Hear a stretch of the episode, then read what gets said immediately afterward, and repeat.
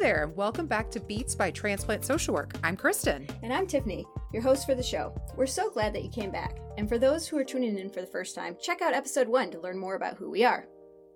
But a brief summary we are both certified clinical transplant social workers who specialize in all things heart transplant and LVAD, also known as left ventricular assist device. Our goal is to talk all the things transplant and LVAD from the social work perspective and to bring the human element back into the world of transplant for our fellow social workers and our patients. This podcast is intended for social workers that work in the field of transplant and or LVAD. If you're a patient pursuing a transplant or VAD or a caregiver of a patient, we welcome you here. Although we are transplant social workers, we are not your transplant social workers. We hope topics discussed here may lead you to further discussion with your own transplant social worker. This also applies to other transplant professionals who may stumble into our show. We do not take the place or attempt to override your transplant social worker, but provide perspective and hope this allows for more open conversations and collaborations with your direct social worker. As you will soon learn, we are both very passionate individuals, and although we may take the scenic route, we greatly invite you along this journey with us. We are hopeful to make this a safe space to learn, be refueled, be heard, and feel understood. We want to challenge each other to be the best that we can for ourselves, for our patients, and we give you permission to challenge us. Awesome. So let's go ahead and get started. So, as per our usual programming, so it's time for the vital check. Now, who's going to go first? Uh, the real question. Well, uh, you let me have a break last week, so uh, I can go first this week if you'd like. All right. So, Tiffany, how are you this week? How has your week been? And for the audience listening, it is officially Friday, so we are at the end of the week. Woohoo! Hey. well, I mean, it's Friday, so there's that week was actually it was actually decent.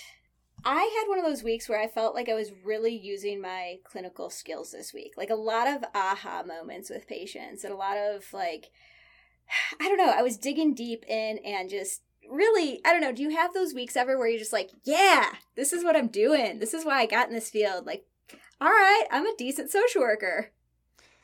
Yes, I've definitely definitely had those weeks. Can you give us a example ah. of what you mean by clinical work as opposed to like non-clinical work?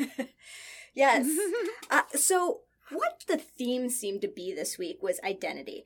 I legit had this conversation in multiple ways with multiple people. I, I happen to see a lot of my young adult patients this week, and that's one of my favorite populations to work with, actually, um, because it's it's that uh, it's that transition. It's that how do you be an adult and then how do you be an adult with a transplant and if you were an individual that was sick for a long time and through your childhood or even if you got sick right before getting into that adulthood and how do you how do you live life and how do you adult and yeah. so with these young adults it was who am i now mm. and how does this fit into who I am? And and helping them recognize that though it's difficult to see, you are still you even after transplant. This is just an another sliver. This is another piece of you.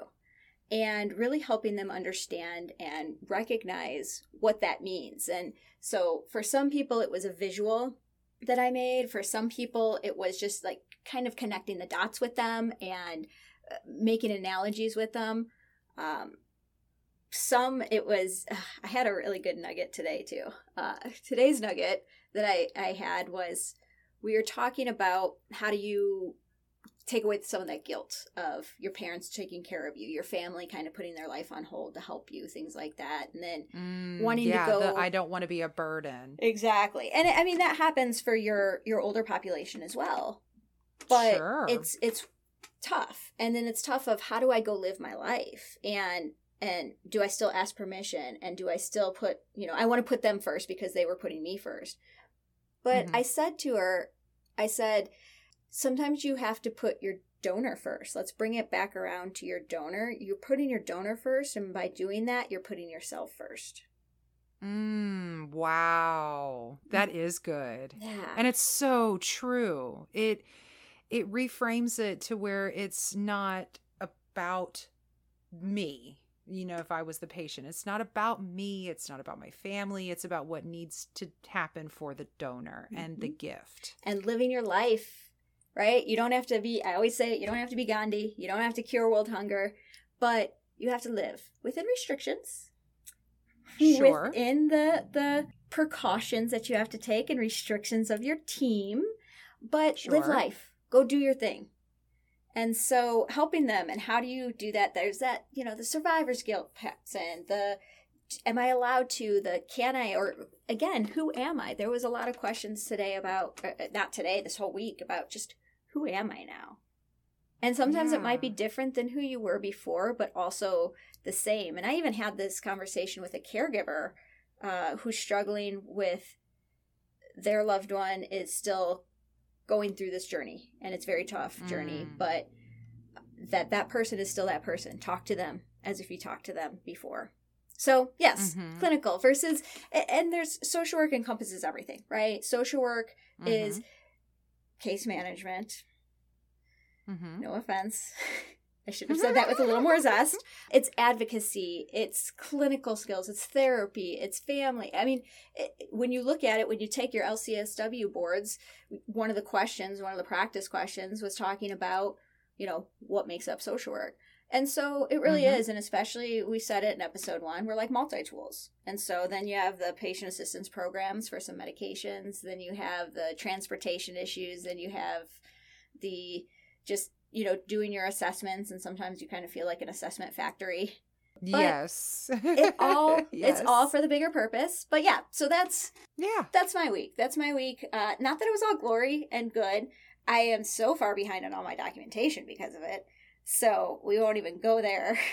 But that's a very good reason to be behind on your documentation. It's the reason you want to have to be behind in your charting and documentation, right? Instead of yeah, I just really don't have it in me to chart today, which obviously we we couldn't do even if we wanted to. But yes, it's it's really good that you were able to utilize that clinical skill set. And you make up a really good point. Um, I recently had a conversation with a caregiver too about that, where the caregiver it was a little kind of the opposite of what you're talking about, where it was the caregiver ultimately was there was some tension between the patient and the caregiver because uh, they were a married couple and sorry guys out there uh, the the wife was the caregiver the the husband was the patient but it turned into the patient feeling better further out of transplant and wanting to manage more of his health wanting to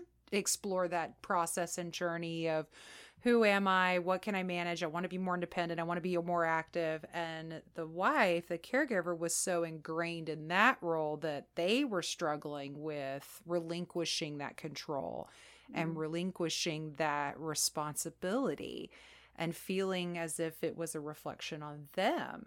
So there was a, a, a shift there mm-hmm. and talking about that, about how being in these roles do not make up our entire identity. Mm-hmm but when it encompasses what feels like all of your time and all of your mental energy, it can easily slip from role to identity. Mm-hmm. And I think yeah. that can be something that can happen for a lot of different situations. Sure. And even, you know, even we're all human, even us, uh, as as clinicians sometimes have to be mindful you know because it is this is such a such an intense world and such a passion that you can have for it. Mm-hmm. and so mm-hmm. you have to be mindful there. It's a slippery slope. Yes that uh, you know we're not just kristin and tiffany social workers. We're kristin and tiffany who love to draw and love to run and have a family and are all the different things besides clinicians too. Yes Yes, we, we have to remind ourselves of that sometimes or have people remind us of that. and that's okay. I can admit that. Quite often, in fact. it's a struggle, okay? Stop talking. It's not my turn anymore. Done. and by the way, audience, she wasn't even looking at me. Um, I'm just knowing I'm protruding, protruding, protruding. I'm putting it out there. Yes. Okay. Projecting? Projecting. All of the above. It's Friday, okay? That's right. That's right. We're gonna we're gonna make up new new uh what is it? The cognitive dissonance. yes. we're we're gonna make up new maladaptive cognitive uh strategies. Totally. totally doing it. Totally doing it. But yeah, so Uh. that's that's where I'm at. I'm uh I'm Friday night feeling all right. We'll say there. Nice. And that's okay. right. I am not gonna feel guilty about it.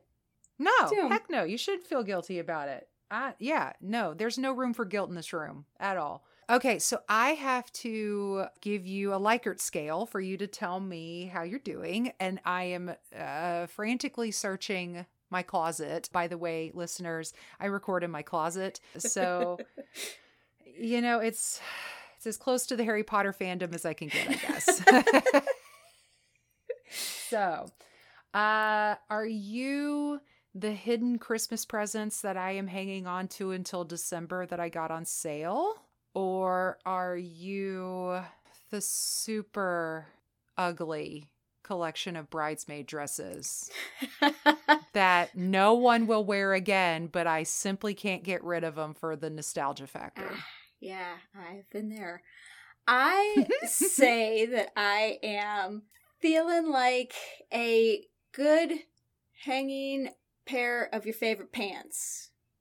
The pants that like fit Ooh. fit just right, but like I don't have a shirt to match it. So like my pants are fit and and I got the shoes. I just haven't figured out which shirt. Yeah. Nice. Nice. Okay, so we're about 75% adulting. Yeah. Yeah. I feel. Sweet. Yeah. And I'll, I'll get the documentation done. So, enough about me. I'm getting very uncomfortable. Have hives. No. Uh, All right. how are Spotlight you? Spotlight is on me. Oh man. You know what? I am doing very good. I'm doing very good. okay. So I I have been really stretching myself in terms of I mean stretching myself in terms of commitments obviously. I mean we've said before our love languages projects that we want to take on. so there's that. But I'm actually stretching myself more personally in terms of trying to try new routines, try new rituals in my life, find ways to slow down. So, one of the things that I challenged myself to do last week, oh gosh, or was it two weeks ago? Anyways, I decided that I was going to give up all caffeine. Ah. And yeah, and for those of you who who are not familiar with my coffee addiction, it is quite strong. It is the fuel that keeps this engine running. I always joke that I stay hydrated. It's just that I hydrate with bean water, and you may hydrate with regular water. I mean, a nutritionist once told me that there is water in coffee. It see exactly. So I am. I was staying hydrated. However, it, it definitely. I I more just wanted to challenge myself and find out. Okay, what would my energy level look like? What would my mood look like? What would me as a person look like off of coffee? So, What do you look like? uh, the first week I was a bear. I was a total and complete bear, and I did actually have to call in sick one day Mm. because I, I, felt like I had the flu. Like I did not get out of bed all day. Wow. It just was horrible. But here we are into week two. I have not had any caffeine, and the headaches are gone. It is taking me a little longer to wake up in the morning, but I'm sleeping better mm-hmm. and I'm just more leveled out. And I'll I'll reintroduce caffeine later. I can't give it up that easily, but I think it'll be a healthier relationship with it. So I'm actually feeling quite invigorated Oh. this week. I like it. I like it. You know, and you absolutely can. Sometimes it's healthy to change routines. Sometimes it's healthy to just kind of make those changes, and some of them are hard because they're so much a part of us. Mm-hmm. But knowing that it can be done, knowing that you may or may not introduce it in the future, maybe it's a special treat versus a routine, or maybe it's just a lot more less, more, a lot less. Um, but you know, you're doing it, and you're doing it to better yourself, and I think that is, you know, something that we can all think about is what are ways, what are things that are in our life that are are you know, areas that we know maybe could be worked on. So, congratulations. Mm-hmm. I have done that before. It's not easy. It's not easy at all. but Mm-mm, it's no. it was it was worth it. It really was. And another small highlight of my past week was um, I actually go to a local farmers market and they have a yoga class and a sound bowl meditation class. And so I got to do that. And it was actually very interesting because I absolutely love and adore the uh, the teacher that is regularly the one there. And unfortunately, we had a substitute teacher. But what was what was fortunate and interesting about it was that that teacher it kind of went with the whole theme of trying new things and stretching out those uh, those comfort zones and that sort of thing. And she taught this yoga class in a way that I have never done before. It was all breathing exercises.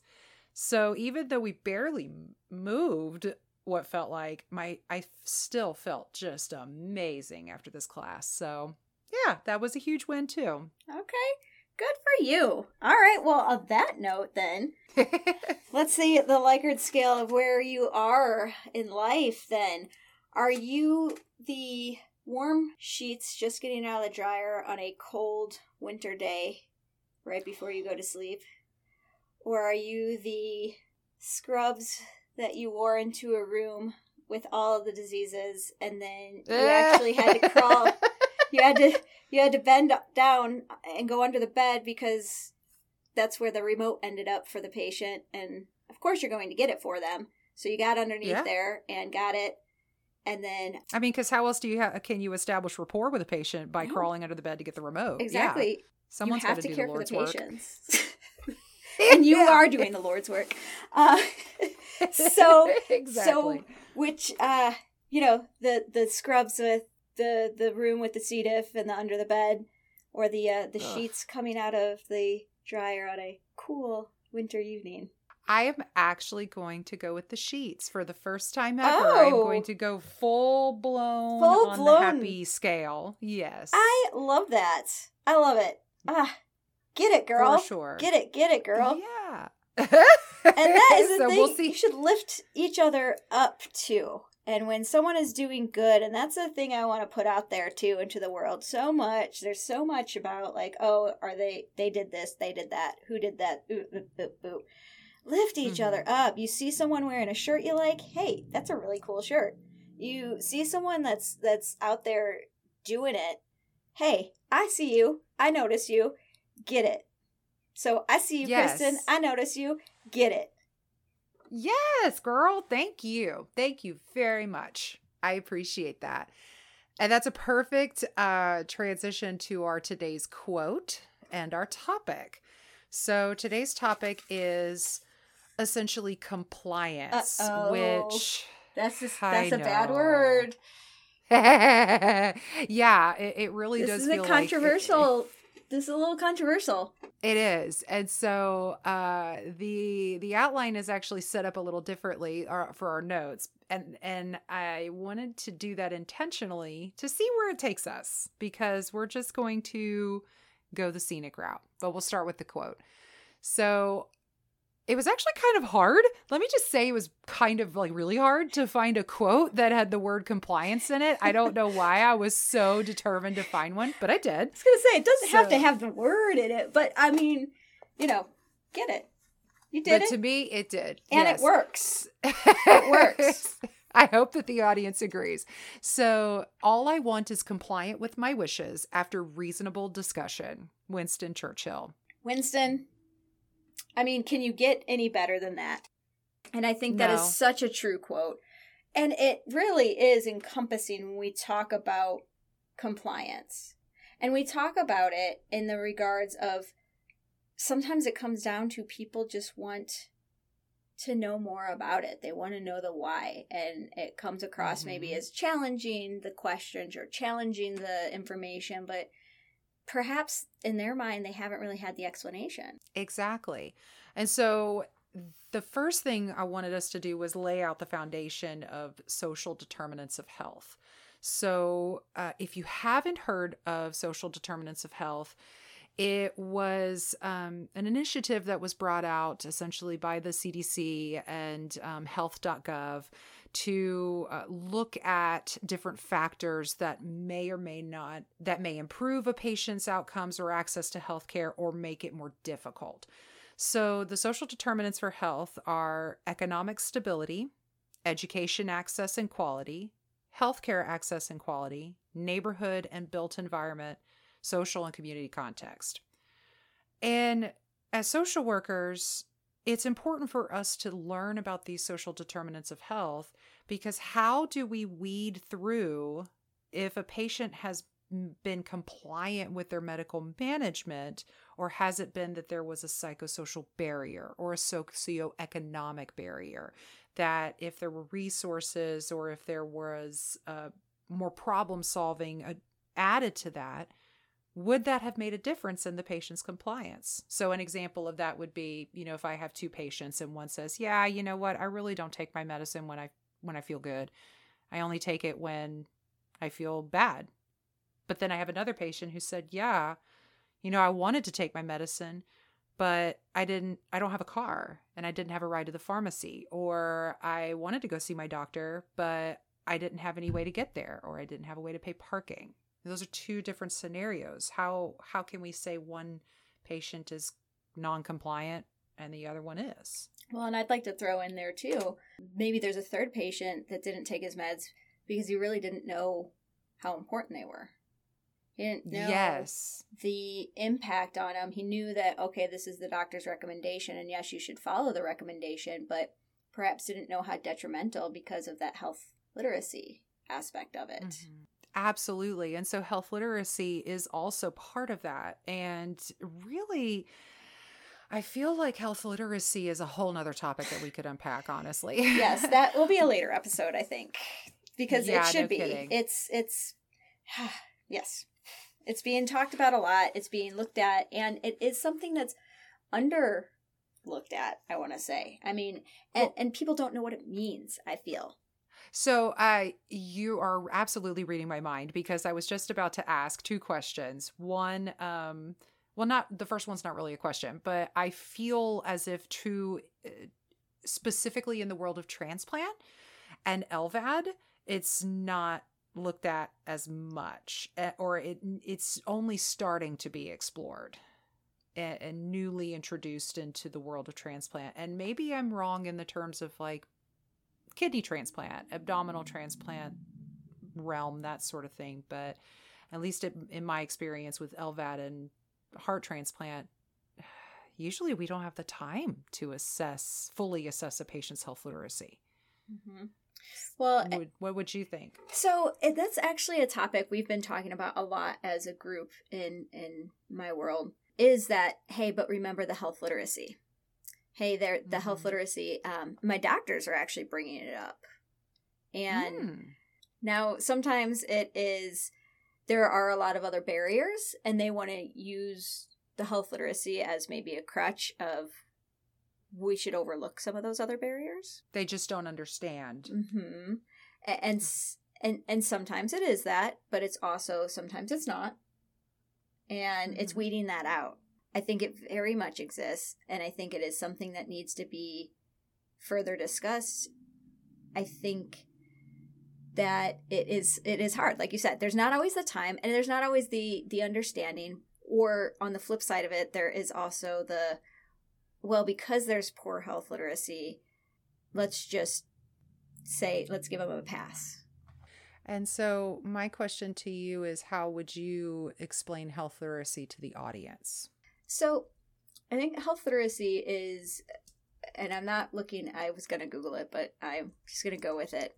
I'll let Kristin Google it while I'm talking. Uh, but I, I, the way that I look at it is it's someone that may be an intelligent individual. I think this is the important part to know. It's not saying that you're you have low literacy or you're illiterate. It is mm-hmm. that you're not as literate in health you don't you haven't been taught it you haven't you know you're not sitting there reading about it unfortunately you haven't been to medical providers that have explained it that have taken the time and so you don't recognize how much of an impact um, McDonald's every day might have on you, or missing a medication is going to mm-hmm. have, and how important it is, or even missing the medical appointments.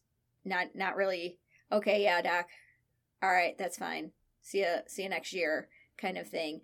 Not just not really understanding the, the body as a whole, not understanding the well, that and like things as simple as reading a pill bottle, mm-hmm. you know, or being able to read a nutrition label. Uh, that doesn't mean that you can't, you are illiterate, you can't read, but reading context in that way is is challenging mm-hmm. for a lot of people. Yeah, how did how and correlating them? Yes, and correlating them, what that means to you for your body and for your health.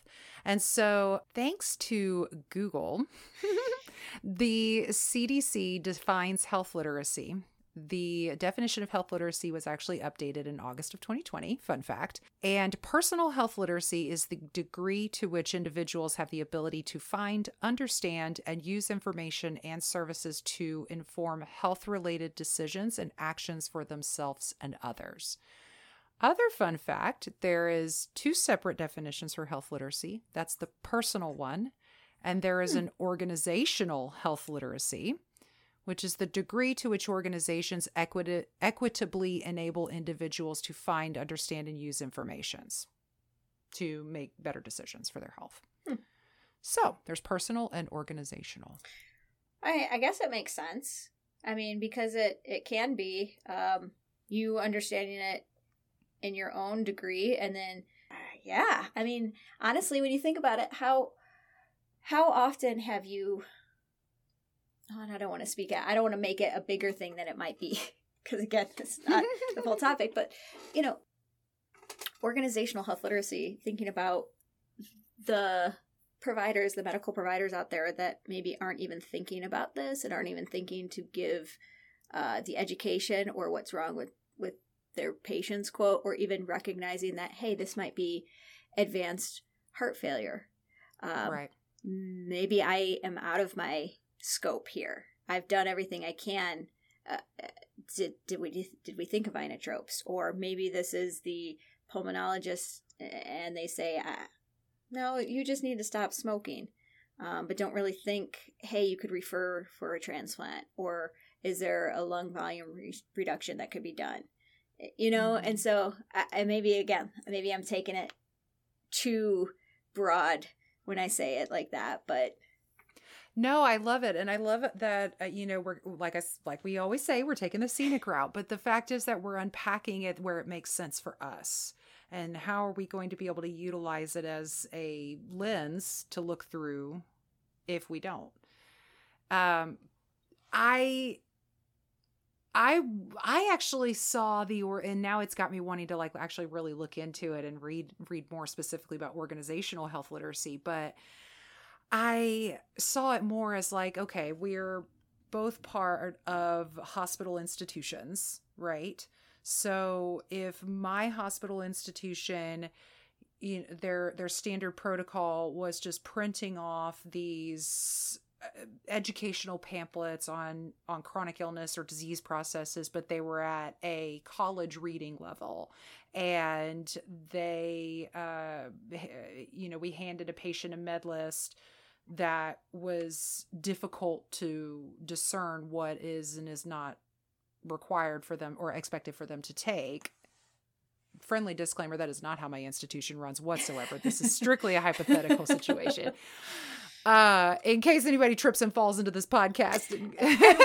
We do not speak for our institutions. If you ever find out who our institutions are this is solely our own views and opinions of the hosts kristin and tiffany not the institutions we work for exactly and that is why we have disclaimers thank you very much but then let's say that your institution you know puts things uh, adds uses visual aids uh, has things broken down has things at a uh, more of a sixth grade reading level or grade school in general reading level. You can see how those two things were, would be different and probably would impact a patient's ability to understand their health. So for me, organizational health literacy really means the system itself or the or the healthcare institution are they providing the resources necessary for health literacy? Hmm. Improved health literacy, I should say. yeah. But I- but again, I am I agree. overcomplicating this? right you know because i could see that point too i was just trying to to see real quick if there was some additional uh, information on organizational uh, health literacy but again we digress perhaps that is something we can get back to you guys on looking yeah, into it yeah, but yeah.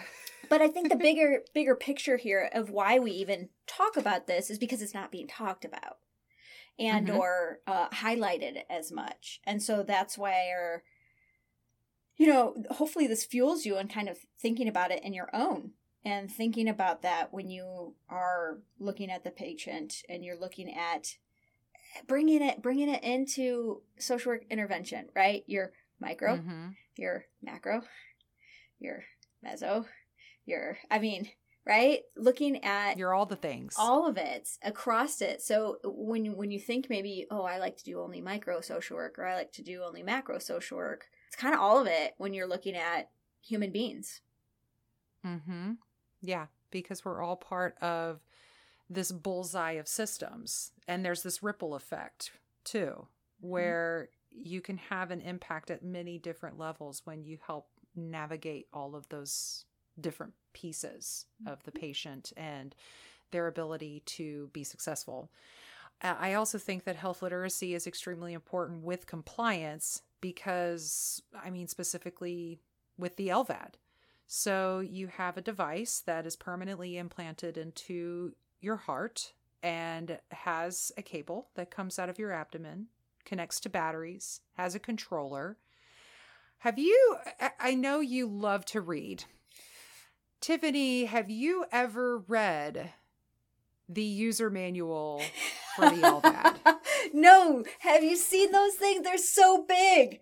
But we give them They're so big. we give them to the They're caregivers so- to read we're, we're- sometimes we yes it's i mean we have like a whole education thing that we give to the caregivers but part of it is the owner's manual It is it is outrageously huge. This sucker is like 4 to 600 pages big. ah it's yes Like wow. It, it reminds me of the size of the of a phone book.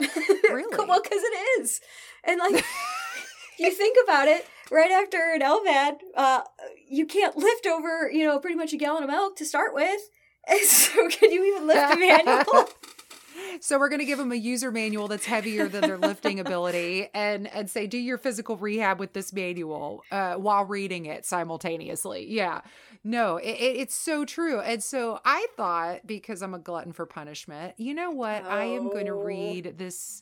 I want to see what we're giving these patients, and so I brought a manual home. I sat down with my at the time cup of coffee and I got about two pages in and was like, wow, this is hard wow.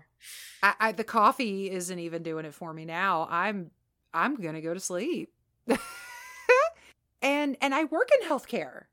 So I can't even imagine somebody who, you know, really has very little exposure to the the, the world of healthcare and then abruptly finds themselves in end stage heart failure and in the ICU needing an LVAD.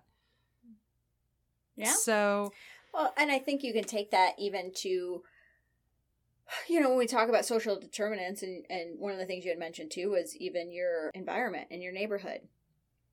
Right? Yes. And so you think about someone that maybe is in a neighborhood that's not not the best for being a transplant patient or being an LVAD patient. Maybe they're home for, you know, reasons that that just life is not Mhm. equipped for making a sterile environment for the LVAD dressing changes. And so you have this patient that comes in with these frequent infections, driveline infections, mhm. and you're like, "Ah, "What are you doing?" But again, well, what what are you doing? Uh, you know, I think it's about the tone. What's what's going on more? And I think insert social work, right? Because that's something I know when we have patients that come in that that are coming in pretty frequently, we see them in the hospital, and I work with them to kind of find out like what is the, what my my question that I ask them is what are your barriers to success?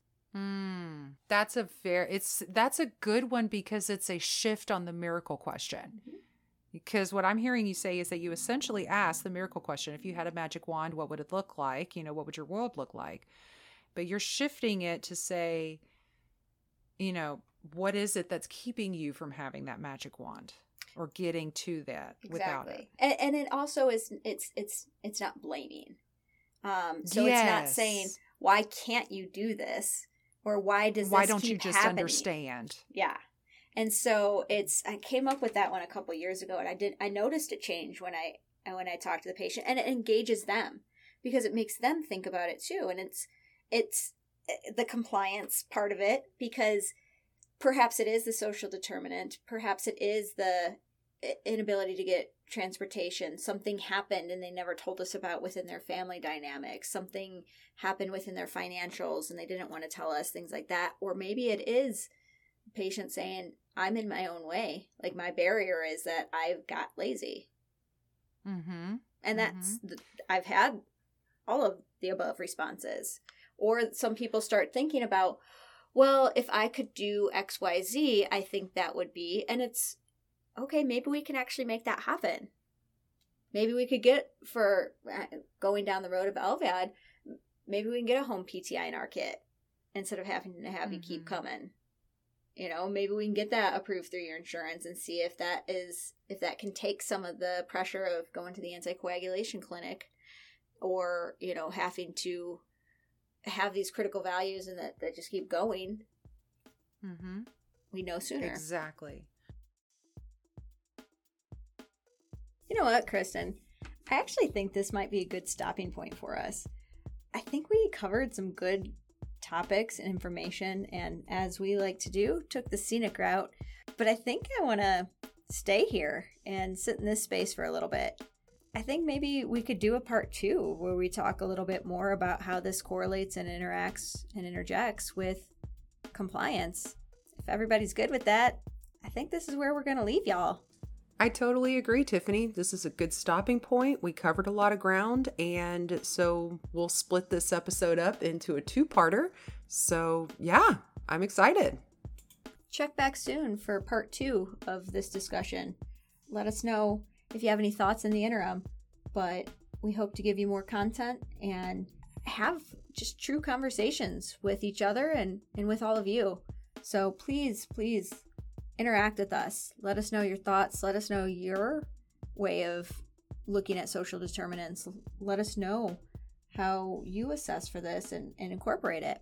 Until then, see you next time. Bye.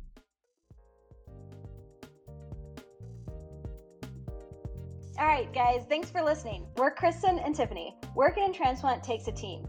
We hear you and we see you. We're in this together, and together we are stronger. Be sure to check out our show notes for more information found in today's episode. Take a look at our website for additional resources and links that may have been mentioned in today's episode. You can also find us on Instagram and our website, which is found in the show notes. Bye now. Bye bye. This podcast solely reflects the individual opinions, positions, and or viewpoints taken by its hosts and guests and does not reflect or represent any official opinions, positions, and or viewpoints of the Society for Transplant Social Workers Incorporated, its board of directors, and or membership.